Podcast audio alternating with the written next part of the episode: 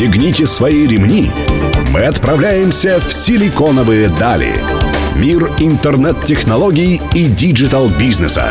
За штурвалом Владимир Смеркис.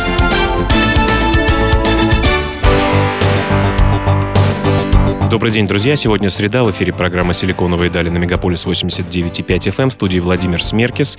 И мы говорим про современный диджитал-маркетинг. Я пригласил в гости Романа Кумар Виаса. Привет, Роман. Привет, привет. А, основателя Qmarketing и достаточно известного на рынке человека, который занимается диджитал-маркетингом. Эм, начать предлагаю со следующего. Вообще, диджитал такая гибкая очень среда, и подход у многих э, достаточно простой. Давайте пробовать разные каналы коммуникации, разные каналы маркетинга, закинем туда маленькие маленькие бюджеты, посмотрим, как это сработает, и потом будем донастраивать. Но ты, я так понимаю, больше стратегический человек. Вообще расскажи, как э, стратегия может существовать в таком гибком мире, и как она может выглядеть? Ну, на самом деле подход э, тестирования гипотез с минимальными бюджетами, он, безусловно, применим, но он применим тогда, э, когда ты, условно говоря, тестируешь какую-то новую бизнес-модель э, с друзьями, сидя в гараже. Вот, делаешь там лендинг, э, минимальную э, MVP-шку э, какую-нибудь, пилишь для продукта и, собственно, э, аккуратненько тестируешь трафик. Но если мы говорим про э, стартапы, например, которые делаются внутри корпорации, или когда ты выходишь там на высококонкурентный э, рынок, и тебе необходимо там за в короткие сроки, там, за месяц, за два а, занять там а, значимую позицию, то без маркетинговой стратегии а, очень сложно обойтись. И в этом случае как раз-таки маркетинговая стратегия, она позволяет на входе сэкономить тебе достаточно значимый бюджет на гипотезу, потому что она стратегия, она однозначно дает ответы на вопросы, типа, а устраивает ли твой продукт рынок на самом деле. Ну а что из себя представляет стратегия? Как она может выглядеть? На каком языке мы говорим там с пользователем? Какие-то примеры обращений, визуал? Что это? А, в первую очередь, это большая аналитическая работа, на самом деле, а, где вы закапываетесь, во-первых, в исследования относительно рынка. Это, могут, это может быть исследование из открытых источников, это могут быть микс из закупленных исследований и открытых источников. Очень-очень очень а много. в аналитике что мы узнаем про конкурентов, про среду, в которую собираемся заходить? В первую очередь про среду, а далее про а, конкурентов, про их маркетинговые стратегии, про их трафик из там SimilarWeb Pro, например, из обычного SimilarWeb. А, оттуда мы можем прогнозировать на самом деле количество продаж конкурентов, э, количество там их заказов в день. Э, отсюда мы можем посчитать, собственно, долю рынка у каждого конкурента. Есть ли, собственно, место на рынке для вашего продукта? А как вы будете отстраиваться от конкурента? И... То есть, собственно говоря, мы вообще понимаем, где мы находимся сейчас, да, и куда двигаться дальше. Да, абсолютно верно. вообще, стоит ли игра свеч, и как мы будем выделяться на этом рынке, есть ли, собственно, там наши клиенты на самом деле. И дальше Э, анализируем ключевые сегменты, собственно, людей, которые, э, которым данный продукт нужен, какие проблемы он решает, решает ли он какие-то глобальные проблемы. И уже основываясь на этом, собственно, на этих трех больших э, территориях создаем, собственно, позиционирование. Но стратегия, она как? Она же стоит наверняка денег, и это не выброшенные на ветер деньги или, наоборот, экономия бюджета? А, ну, все зависит, опять-таки, от стратегии. А, Ее можно сделать самостоятельно, а, и можно заказать собственного агентства. Она стоит денег, безусловно, но стратегия, она должна быть таким, скажем так, прикладным достаточно инструментом. То есть залог ключевой стратегии — это такой настолько качественно проделанная работа, что можно посадить, условно говоря, любого маркетолога, и он по этой стратегии, как по инструкции, запустит нужные компании, сделает баннеры с кей-месседжами и, собственно, сможет адекватно посчитать и проанализировать все гипотезы. Круто, интересно. Вообще, э, мессенджеры сейчас э, новый инструмент коммуникации, новый инструмент общения. Об этом поговорим как раз-таки в следующем блоке. Друзья, напомню, у меня в гостях Роман Кумар Вес, основатель Q-маркетинг, диджитал-маркетингового агентства. Э, мы вернемся через несколько минут, не переключайтесь.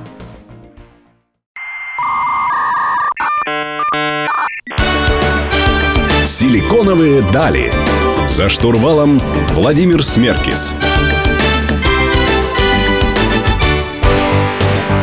Друзья, мы продолжаем беседовать с Романом Кумарвесом, основателем Q-маркетинг, маркетингового агентства в сфере Digital. А, Роман, а, вообще Паша Дуров некоторое время назад сказал, что все, удаляюсь с Фейсбуков, удаляюсь э, с ВКонтакте, э, все это прошлый век, сейчас все, э, все в, мессенджер, в мессенджерах происходит. С одной стороны, да, действительно очень много коммуникации происходит в мессенджерах, я с коллегами переписываюсь, у нас большое количество групп создано, но ты знаешь, все-таки для меня лично эта среда не такая комфортная для коммуникации, не всегда, не всегда она удобна, да, потому что, я не знаю, у меня там 35 групп СМИ, за которыми я хочу следить, у меня там, я не знаю, 15 рабочих групп. Вообще, э, так называемый э, мессенджер-маркетинг, э, что это такое? И как, как в этой среде вообще работать и маркетировать какие-то товары, услуги, проекты? Мессенджер-маркетинг, на самом деле, только зарождающаяся история э, в маркетинге. Он безумно популярен, набирает обороты сейчас в Соединенных Штатах. Кстати, добавлю, что в Китае, вообще вот мы общаемся с китайскими маркетологами, они говорят, что, ребята, у нас там статьи, как бы это прошлый век, все в мессенджерах. Китайцы же вообще такие передовики. Да, в Китае вообще абсолютно все в мессенджер. Более того, там для того, чтобы создать, условно, а, официальную группу бренда в мессенджере, а, нужно а, неделю ждать от государственного какого-то регулятора опрувала на то, чтобы это сделать. Сумасшедший дом. Да.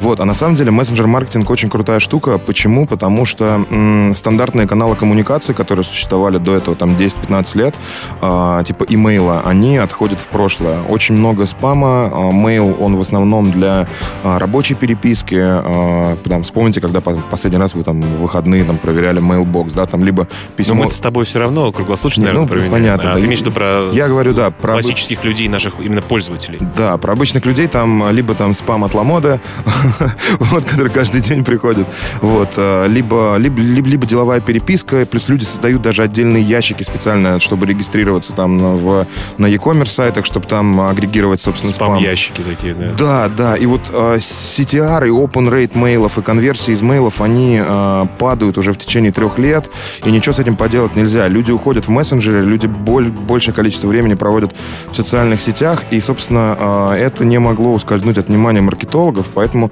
э, появились очень крутые сервисы, э, которые, собственно, занимаются э, выстраиванием коммуникации с людьми через мессенджеры. Вот э, типичный пример, там, ManyChat, например. Это э, классная компания в Соединенных Штатах, они активно сейчас растут, и э, они, по сути, отстраивают все триггерные цепочки коммуникации, которые раньше были в имейле, они э, при, пристраивают это к мессенджеру. То есть это платформа, которая позволяет те же самые цепочки коммуникации, только более персонализированные. То есть это отдельная, э, отдельный мессенджер? С отдельным функционалом. Нет, нет, нет, нет. Или это именно сервис? Это, это, это, это сервис, который, по сути, может быть прикреплен к любому мессенджеру. Сейчас он функционирует э, в связке с Facebook мессенджером. Ну, потому что Facebook мессенджер 2 миллиарда пользователей в мире. Вот, собственно, э, и там открытая пишка, поэтому, собственно, туда можно э, надстроиться. Слушай, но все-таки ты, ты не согласен со мной, что сейчас функционал не до конца удобен для вот каких-то рабочих вещей?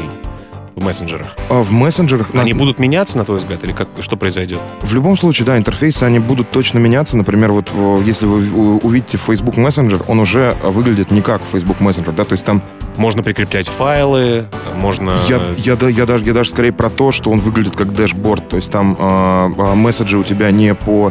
Э, сортируются не по дате отправки и не по важности, да, там еще э, в, по, посередине еще аватарки друзей, с которыми ты чаще всего общаешься. Это все сделано для того, чтобы на самом деле, а, э, продавать там больше рекламы, и, б, э, для того, чтобы э, интерфейс мессенджера, он становился экосистемой. Но все-таки, то есть, функционал будет меняться. Давай с тобой в следующем блоке поговорим вообще про тренды, что в маркетинге, в современном диджитал-маркетинге происходит. Друзья, напомню, у меня в гостях Роман Кумар Виес, основатель Q-маркетинг. Мы вернемся через несколько минут.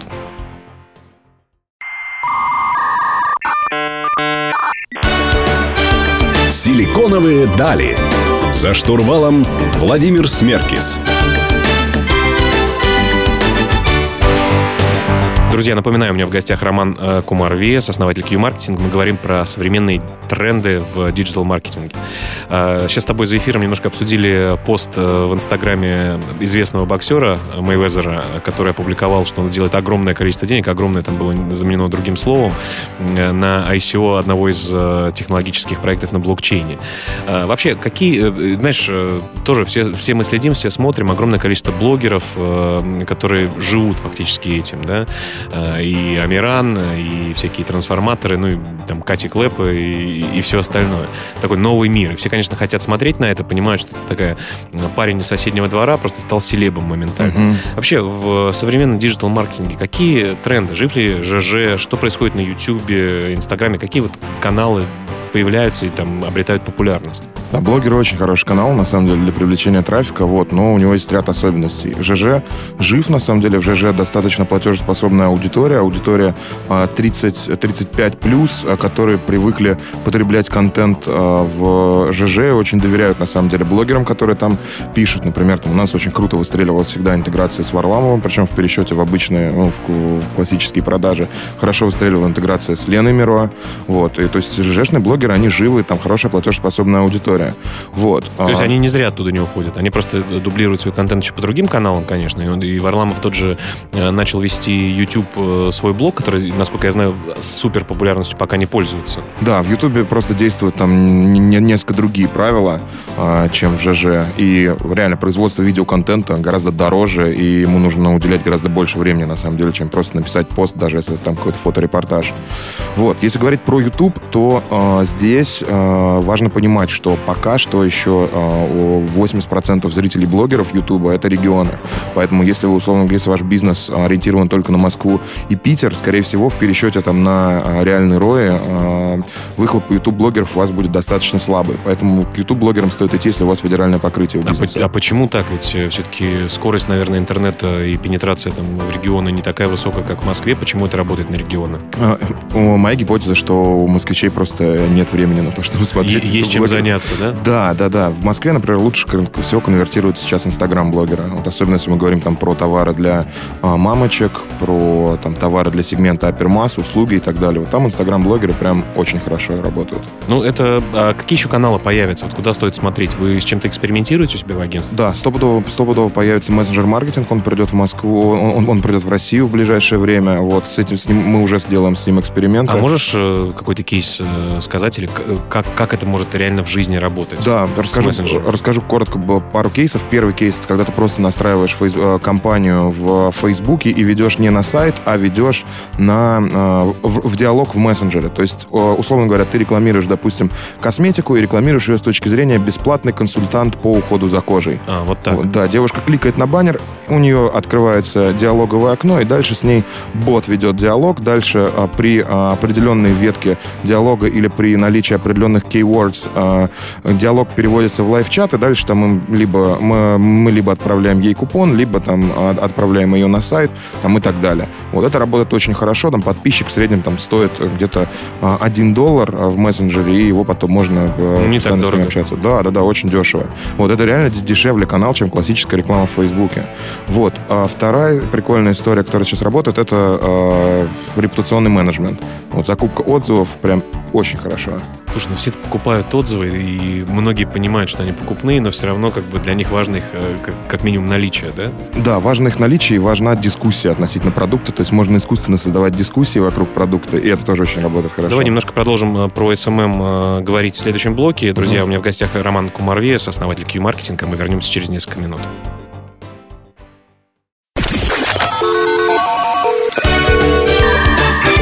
Пристегните свои ремни мы отправляемся в силиконовые дали.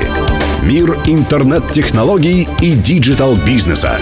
За штурвалом Владимир Смеркис. Друзья, вы продолжаете слушать программу «Силиконовые дали». В студии по-прежнему Владимир Смеркис. Сегодня у меня в гостях Роман Кумар Виас, основатель Qmarketing. Мы говорим про диджитал-маркетинг э, в современном мире. Э, про SMM эм обещали слушателям продолжить дискуссию. Э, социальные сети, мессенджеры. Раньше, знаешь, все, кто пытался что-то делать и продавать в интернете, конечно же, в первую очередь шли в директ, в контекстную рекламу.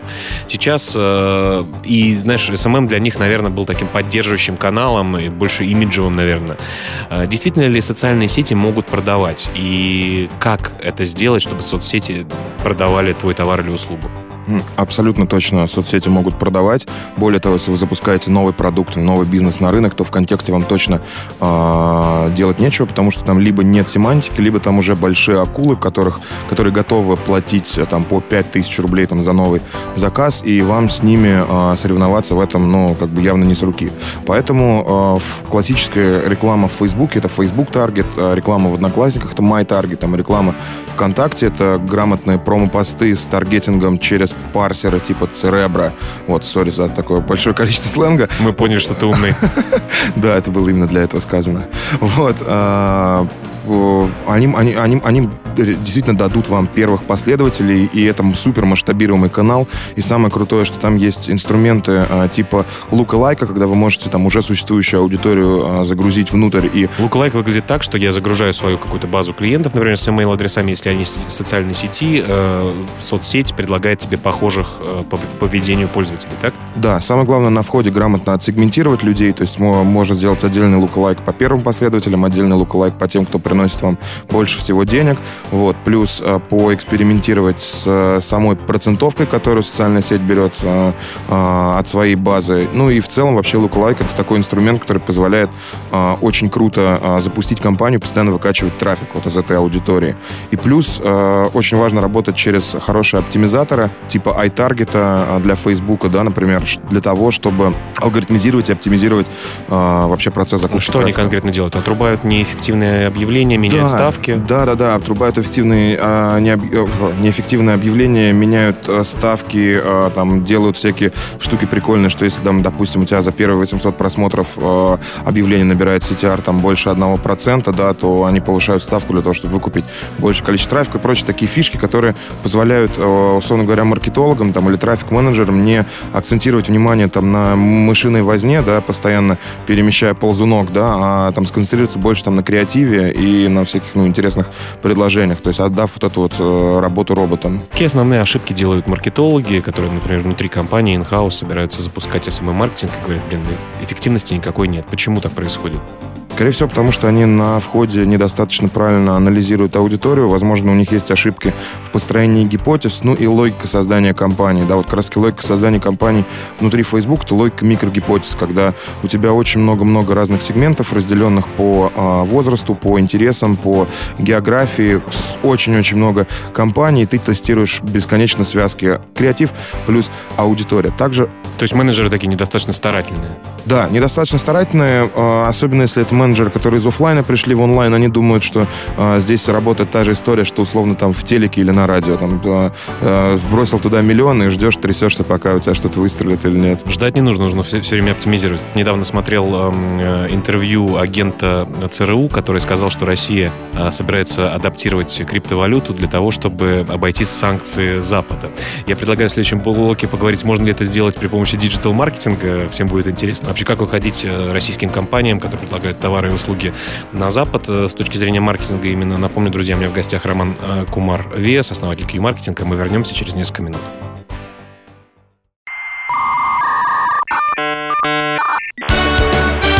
Силиконовые дали. За штурвалом Владимир Смеркис.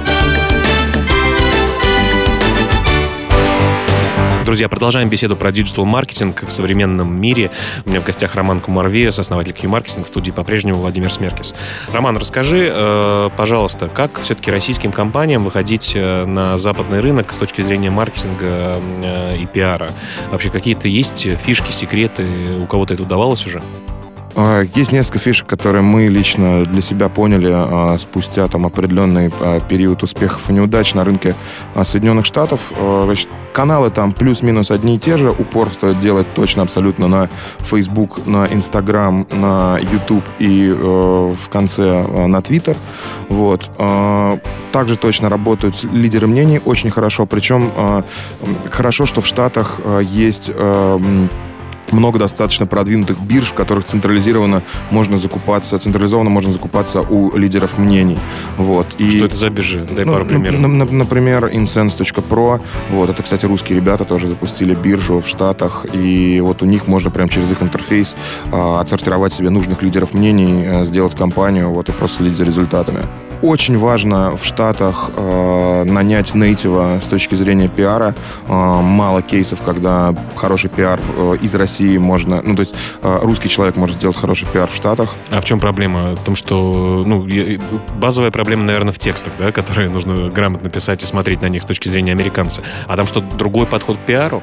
В, текст, в текстах это одна э, проблема, да, что лучше, когда их пишет нейтив. А вторая история, то, что э, очень сложно удаленно общаться с журналистами из России. То есть их нужно отлавливать на тусовках, э, с ними нужно выпивать, вот, им нужно постоянно подсовывать материал, который э, им необходим. Вот. Ну и плюс вообще вся коммуникация, которая ведется в Штатах, будь то там рекламные месседжи, будь то э, имейлы и все что угодно, вот оно обязательно должно проходить через призму нейтива. Там и, и даже переговоры на самом деле с э, людьми из Штатов э, вести достаточно сложно русскому человеку просто из-за специфики их. Ты знаешь, э, некоторые, несколько лет назад э, случилась такая ситуация, что э, у меня друг путешествовал в Соединенные Штаты Америки и просто пропал со связи на несколько дней. Он должен был прилететь, не прилетел, мы начали его искать.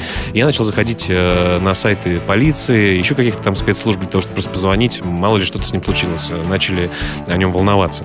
И я заметил, что сайты вот, и госслужб, и вообще многие сайты в Штатах такие выглядят очень устаревшими и очень плохими. И для меня в голове не укладывается, почему э, прародитель, так сказать, силиконовой долин, долины, да, Сан-Франциско, Google, Facebook и, и все остальное, э, это вообще синоним современности, э, больших денег, инвестиций и всего остального. А очень много ресурсов, там, я не знаю, э, начиная опять-таки от полиции до, до агентов по недвижимости, очень олдскульные а потому что, когда у тебя растущий рынок, когда люди тебя готовы потреблять, потреблять, потреблять твой продукт, у тебя нет стимула, на самом деле, к его улучшению. То есть почему маркетинг в России сейчас зачастую э, более технологичный, чем маркетинг в Европе и чем маркетинг в Штатах? Потому что у нас кризис, у нас нужно придумывать э, адские ухищрения, на самом деле, для того, чтобы сформировать потребность в своем продукте, для того, чтобы управлять людскими массами и так далее. То есть, э, когда у тебя все окей, то зачем тебе оптимизировать сайт? Ты лучше там будешь просто получать свою прибыль и так так далее. Понятно. Ну вот, да, в этом смысле, конечно, Россия впереди планеты по многим вещам. Так, начиная от наших парковок современных, когда оплачиваешь при помощи смс или приложения, заканчивая там другими вещами. Ну, Wi-Fi в метро хотя бы даже взять, такого да, нигде да, нет. Да, да, да. Как раз у нас был гость один, который в Максиме Телеком работает и делает эту штуку. Блокчейн не обходит э, нас стороной. У тебя наверняка есть там куча запросов э, на продвижение, на ICO-шки и на все остальное. Предлагаю об этом поговорить э, в следующем блоке. Напомню, друзья, у меня в гостях Роман Кумарвес, основатель Q-Marketing. С вами Владимир Смеркис. Я вернусь через несколько минут.